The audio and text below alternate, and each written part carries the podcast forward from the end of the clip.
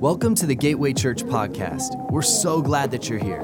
We pray God speaks to you through this message and through His Word today. For more information about our church, please visit us at gatewaylife.com. Now let's tune in to this week's message. How are you guys?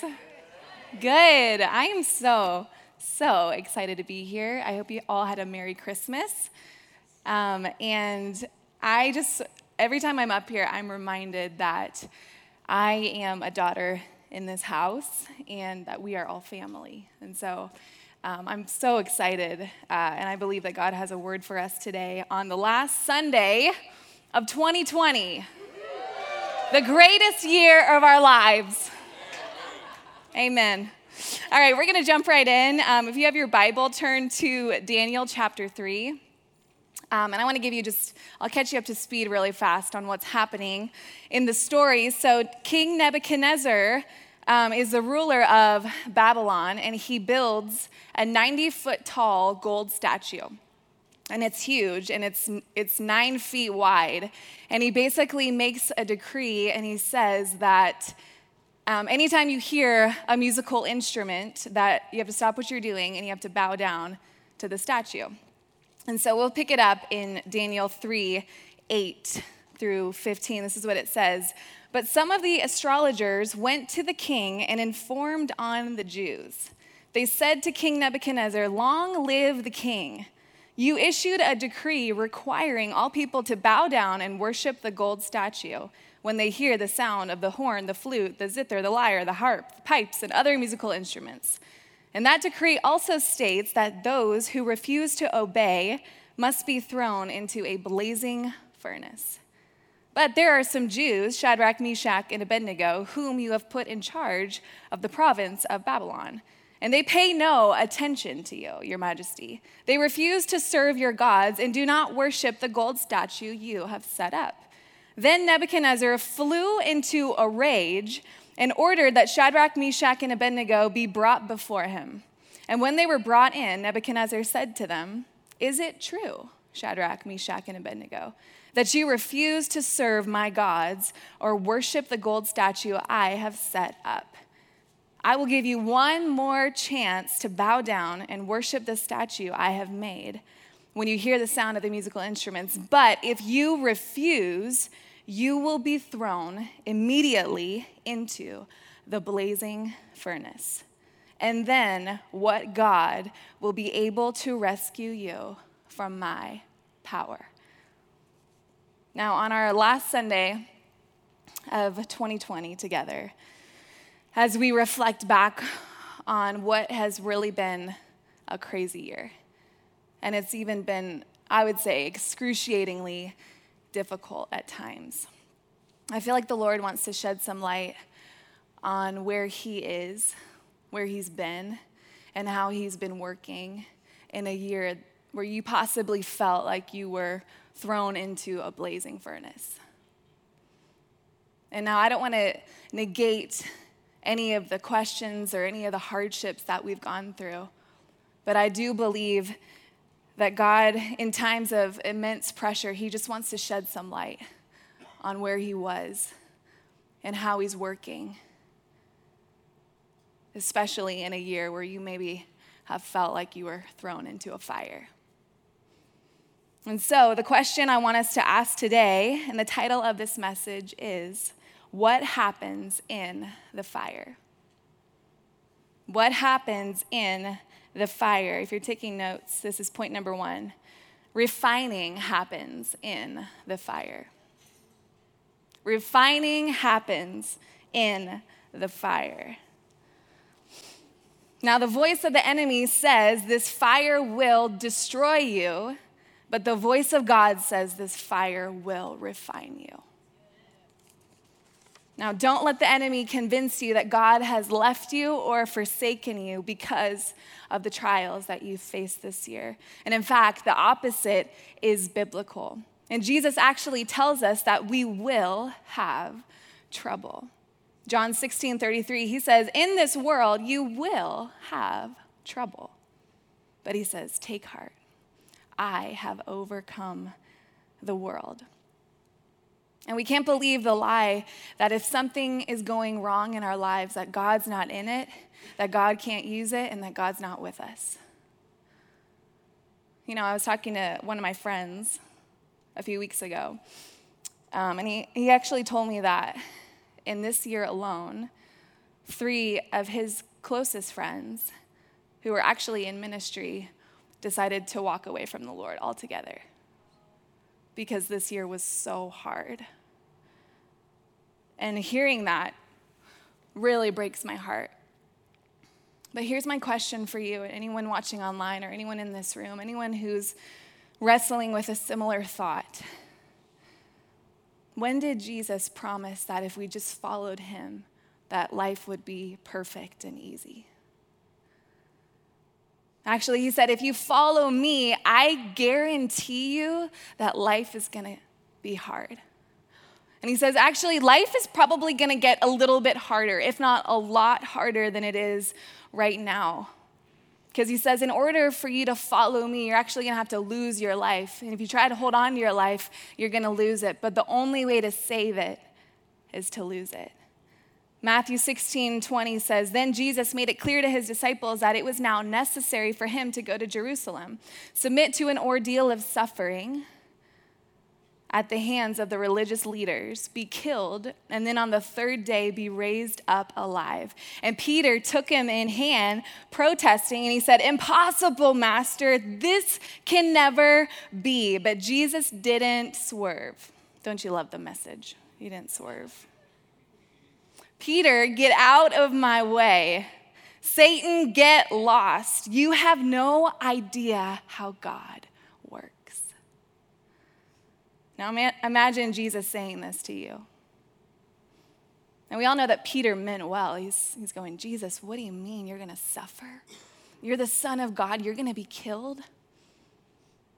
But Jesus looked at Peter. He goes, Peter, you have no idea how I work. You have no idea what I'm going to do through this. And then it goes on to say, then Jesus went to work on his disciples. He says, Anyone who intends to come with me has to let me lead. You're not in the driver's seat, I am. Don't run from suffering, embrace it. Follow me, and I'll show you how. And then Jesus said to his disciples, If any of you wants to be my follower, you must give up your own way, take up your cross, and follow me. If you try to hang on to your life, you will lose it. But if you give up your life for my sake, you will save it. 1 Peter 4 12 through 13 says, Friends, when life gets really difficult, don't jump to the conclusion that God isn't on the job. Another translation says, Beloved, do not be surprised at the fiery trial when it comes upon you to test you. Instead, be glad that you are in the very thick of what Christ experienced. This is a spiritual refining process with glory just around the corner. You see, the thing about following Jesus is he doesn't say that things are going to get really hard and then he just leaves us there. See, he promises that even though things are gonna get rocky, there is hope at the end of this road. Now, the enemy wants to convince you that this fire will lead to hell, but God wants to show you that this fire leads to hope. There is glory just around the corner, he says. Hold on, hold on, hold on to hope. This fire you're experiencing is not for nothing. And God is going to use this fire to purify your heart. And what happens in your heart and what's waiting for you on the other side of this purification process is as good as gold in the kingdom of God. Now, there's a man in the Bible named Job. I'm sure many of us have heard of him. And I would say, next to Jesus, he probably endured the most suffering in the Bible. And I don't know what you've gone through this year. And I know that we've all gone through something hard, and, and some of us more than others. But Job lost everything. He lost absolutely everything. He lost his animals, he lost his health, he lost all of his children. They were all killed. But I want you to see what Job says in chapter 23. He says, If only I knew where to find God. Now, I don't know if you've ever felt that way. When you've been in so much chaos and it's like you don't even know up from down.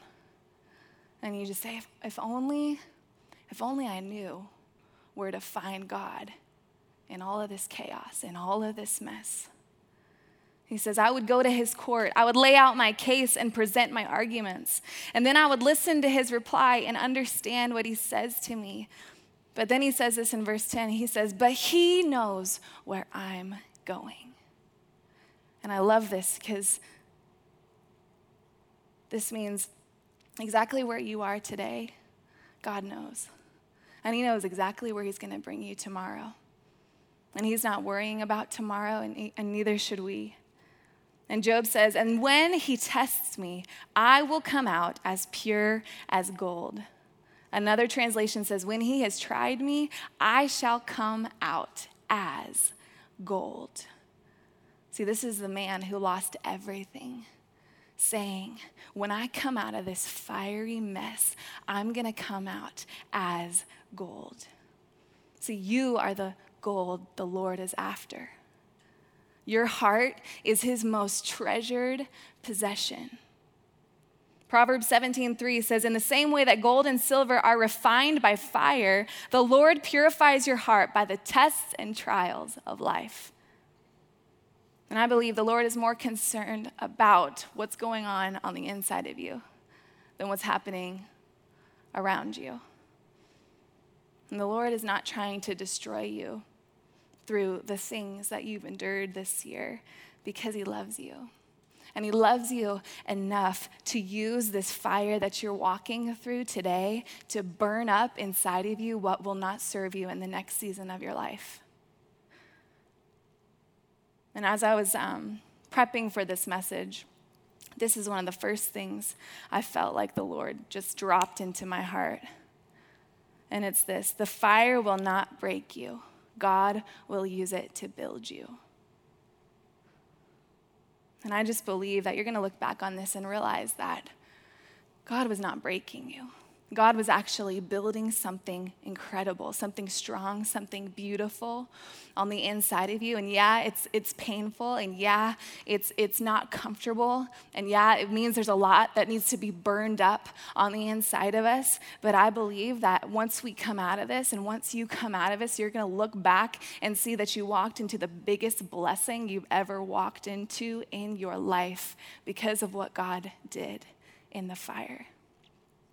This is what the refining fire of the Lord does in our lives.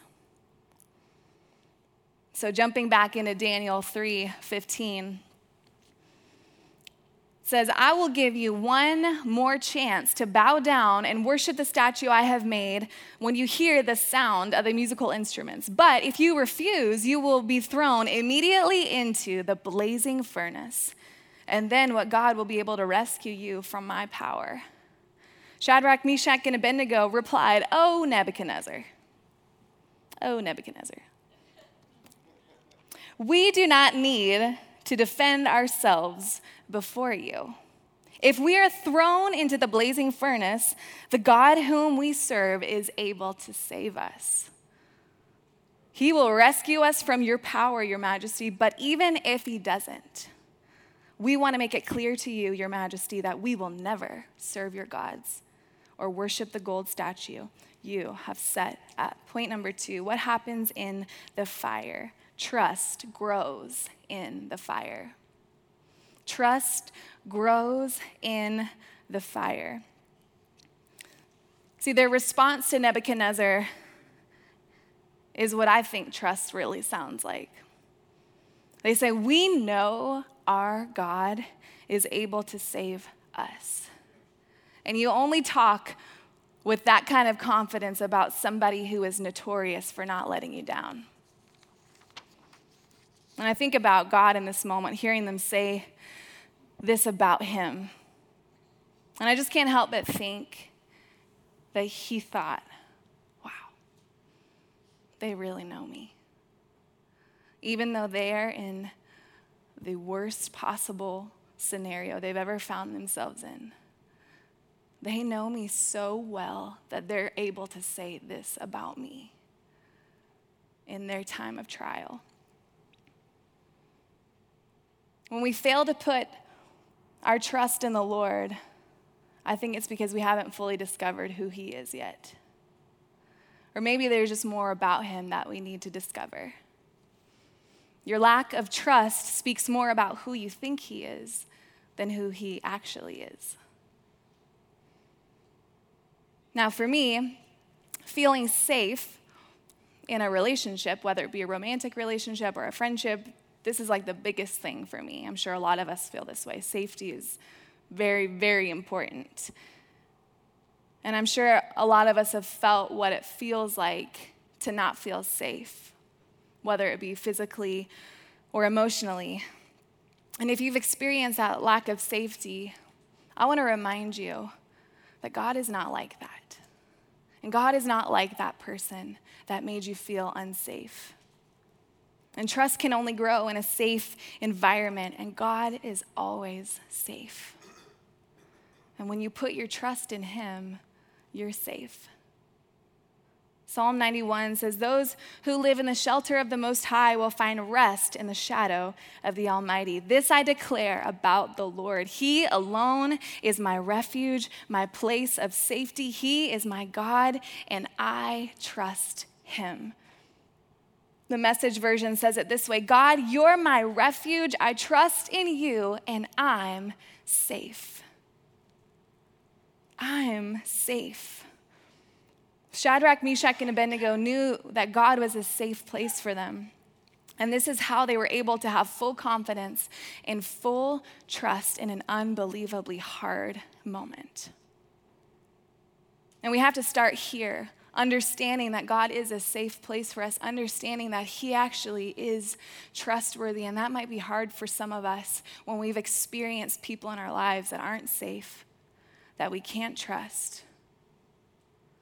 But this is where we need to start when it comes to trusting the Lord. But it doesn't mean that what's coming next is going to be easy.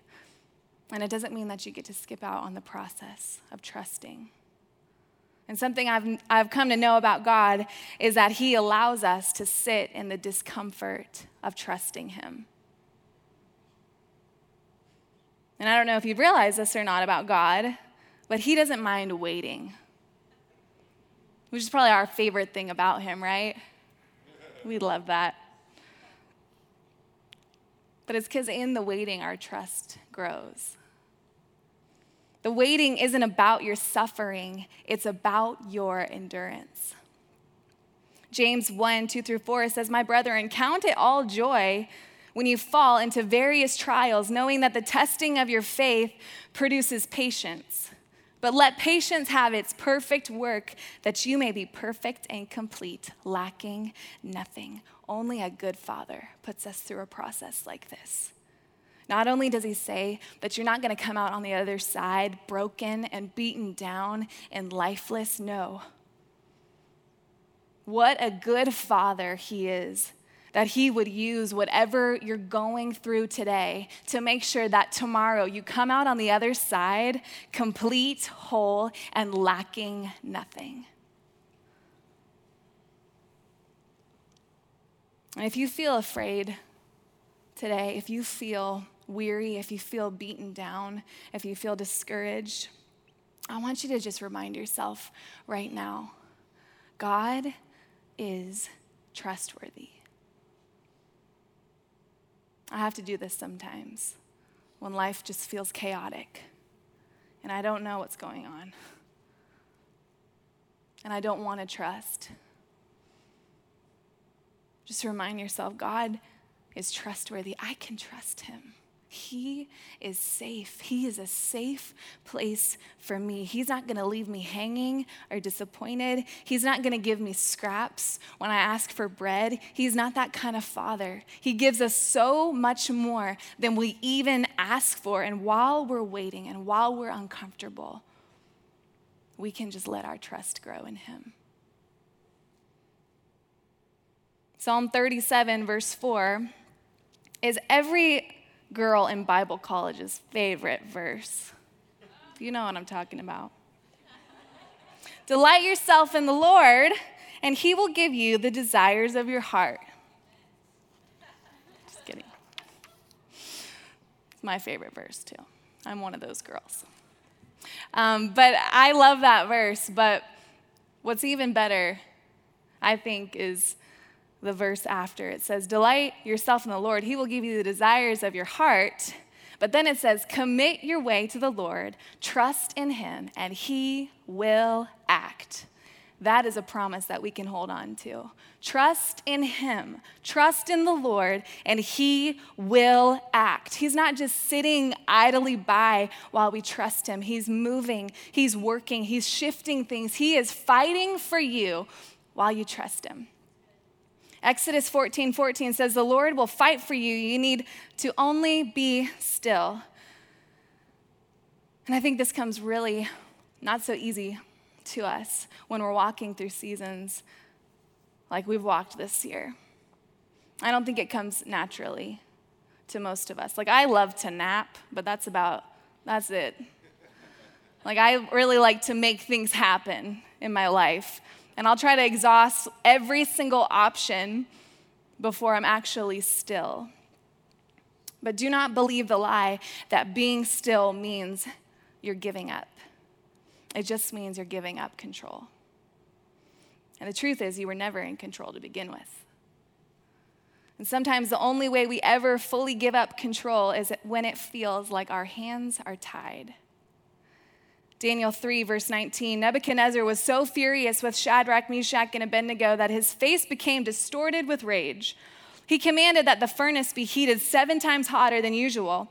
And then he ordered some of the strongest men of his army to bind Shadrach, Meshach, and Abednego and throw them into the blazing furnace. So they tied them up and they threw them into the furnace, fully dressed in their pants, turbans, robes, and other garments. And because the king, in his anger, had demanded such a hot fire in the furnace, the flames killed the soldiers as they threw the three men in. So Shadrach, Meshach, and Abednego, securely tied, fell into the roaring flames. Sometimes it's a gift when our hands are tied because that means trusting Him is our only option. See, when our hands are tied, he really becomes our only hope. And the truth is, He always was our only hope. But when our hands are tied, we have no choice but to surrender. But every time I stop, and every time I'm still, and every time I surrender, God gets to remind me all over again how faithful He is. Before we wrap up this point, I want to look back at the first, one of the first things that they said to Nebuchadnezzar. In verse 16, it says, O Nebuchadnezzar, we do not need to defend ourselves before you. If we are thrown into the blazing furnace, the God whom we serve is able to save us. He will rescue us from your power. But then they say this, but even if he doesn't, even if he doesn't. We want to make clear to you, Your Majesty, that we will never serve your gods or worship the gold statue you have set up. See, as we trust the Lord, part of the process is letting go of how we think He should come through and getting to this point where we say, even if, even if, God, you don't come through the way I think you should, I'm still to cling to you. I'm still to hold on to you. I'm still to follow you no matter what. I'm still going to trust you. And I want you to think about whatever you're walking through today or whatever you've walked through this year, even if his answer isn't what you want it to be. Trust in Him. He is safe. And it might be hard today. And it may have been a really hard, dark year. But I promise you, because of what I'm reading here and because of what He has done in my life, I promise you, He is not going to let you down. Psalm 112, verse 7 says, He is not afraid of bad news. She is not afraid of bad news. His heart, her heart, your heart is firm, trusting in the Lord. And the last thing we see that happens in the fire, and this is my favorite one. Point number three what happens in the fire? He comes close in the fire. He comes close in the fire. And we just read Daniel 3:23. So Shadrach, Meshach, and Abednego. I should get a, a, an award for saying these names this many times. and Nebuchadnezzar. Let's throw that one in there. So Shadrach, Meshach, and Abednego, securely tied, fell into the roaring flames. But suddenly, Nebuchadnezzar jumped up in amazement and exclaimed to his advisors, Didn't we tie up three men and throw them into the furnace? Yes, Your Majesty, we certainly did, they replied. Look, Nebuchadnezzar shouted, I see four men unbound. Remember, they were securely tied. But this is what happens when Jesus shows up unbound walking around in the fire unharmed, and the fourth looks like a god or a son of the gods. And here's my question What other God jumps in the fire with us? What other God comes closer than ever in our darkest hour? No other God does this but Jesus. Isaiah 43, verse 2 says, When you pass through waters, I will be with you. And through the rivers, they shall not overwhelm you. When you walk through fire, you shall not be burned, and the flame shall not consume you. And when I think about the three people that I mentioned earlier that turned away from the Lord this year, just because of what they were experiencing, it really it just grieves my heart. And if anybody in here has felt that way, and you've looked at what's been going on around you, and you just thought, where is God in this mess? Where is He? Why has He left me? Why has He left this person who's walked through some stuff this year? I just want to remind you that He hasn't left you. He's not forgotten about you. And not only is He with you, I believe He actually comes closer in times like this. See, we can simultaneously experience the pain of life and the closeness of God. Experiencing pain doesn't mean He's left you it means he's about to get closer than ever. Now, think about it. When did Jesus make his presence known? When they were in the fire. There were three men, and all of a sudden there were four. And I actually believe this is a biblical principle. And I think God does this. I think that when we are at our worst, when we're at our lowest, when we're at our darkest, He's actually closer than ever before. And I believe this because of what it says in Psalm 34, verse 18. It says, The Lord is close to the brokenhearted, He rescues those whose spirits are crushed. Now, this year has been crazy. But for me, I would say that I have been in quite the refining fire this year. And I don't, I don't really think the Lord is bringing me out of it just yet. And that's okay. But earlier this year, for me, um, the person that I thought I would spend the rest of my life with, all of a sudden one day, wasn't in my life anymore. And so I can attest to the fact that it's true that the Lord is close to the brokenhearted. And one night, not too long ago, I was thinking about about 10 years ago, I got saved. I gave myself to the Lord. And all of a sudden, I, I uh, learned about who the Holy Spirit was. And I learned about how He is not only with us, but I learned about how He speaks to us. And that really excited me. At 18, I was like, God, God speaks to me? The God, the God speaks to me? And I had never heard that before. I don't know why or, or how. But I got so excited, and, and I was a little naive at the time, and I, I had this thought that, you know, this is great. This is amazing. I have a, a leg up on life. And I just felt like, you know, everything I'd walk through, God would just tell me what was going to come. I would just be this prophet. I don't know.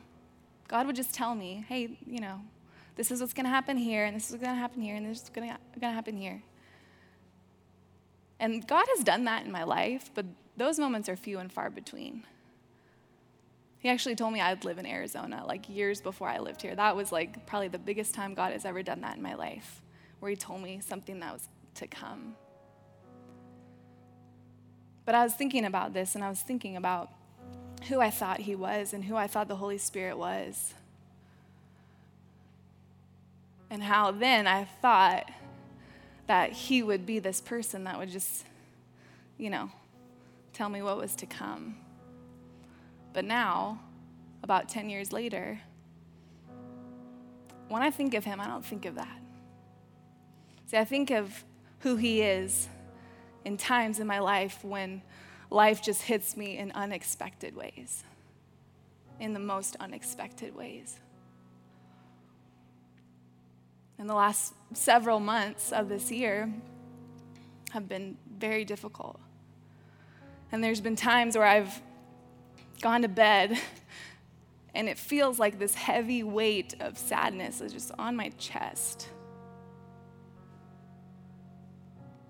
And it's just sitting there. And there's nothing I can do about it other than just sit in it. So I'll fall asleep and then the next morning I wake up and guess what? It's still there. It's just like this heavy weight sitting on my chest. But in times like this, I remember that although I, I wake up and it's like this sadness is just crushing me, I remember what it says in Psalm 139, verse 18. It says, When I wake up, you are still with me.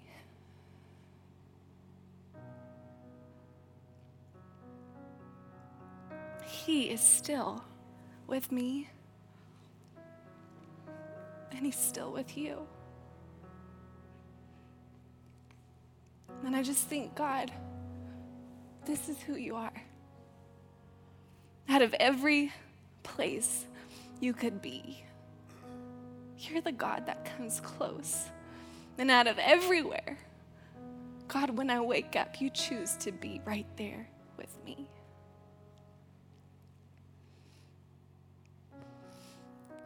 So King Nebuchadnezzar pulls Shadrach, Meshach, and Abednego out of the fire. And the Bible says not a hair on their heads was singed. Their clothes were intact and they didn't even smell of smoke. And King Nebuchadnezzar makes a new decree that no one should say anything against the God of Shadrach, Meshach, and Abednego. And he says this He says, There is no other God who can rescue like this. Psalm 118 says, Out of my deep anguish and pain I prayed. And God, you helped me as a father.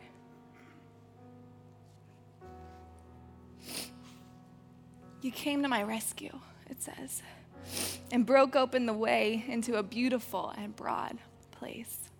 Now I know, Lord, that you are for me. and I will never fear what man can do to me. For you stand beside me as my hero who rescues me. And if nothing else, I want to remind you today that if that day of rescue has not come for you, it's coming. Because that's who He is. He's the God who rescues in this way. And I want to remind you that there's no other God who can rescue like He does. And there is no other God who uses the fire in our lives for our benefit to burn up things and to rearrange things and to realign things and re- to refine us and help us grow in trust. And there is no other God but Jesus who comes close and meets us right where we are when we are walking through fire.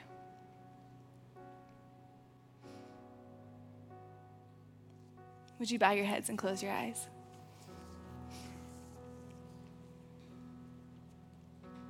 I don't know what you walked through this year. But I know that God was with you, even if you didn't realize it. Because I know He was with me every second, even in what felt like the darkest moment of 2020 for me. And so, right now, I want you to just think not to dig something up or to be weird, but I want you to think of your darkest moment of this year. Maybe when things felt overwhelming, when you maybe felt alone, when you felt hopeless. And I want you to think of that moment and I want you to just ask this simple question to the Lord say, Holy Spirit, would you show me where you were in that moment?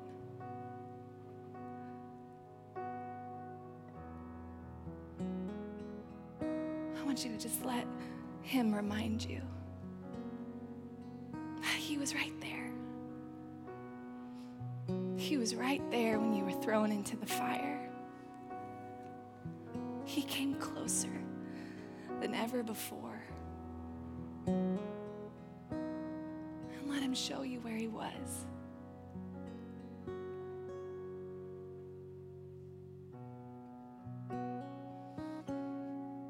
God, I thank you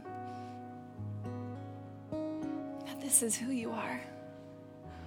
And I thank you that even in this moment that there's healing happening in this room God, that you're showing us that you weren't far, that you were close. God, I just thank you that this road does not lead to hell, it leads to hope, God. And I just pray that hope would fill this room and it would fill the homes of every single person watching online. That 2020 may have been crazy. But God, the road does not end here because we have you and we get to hold on to hope, God. And I just thank you for your presence. I thank you that you're close.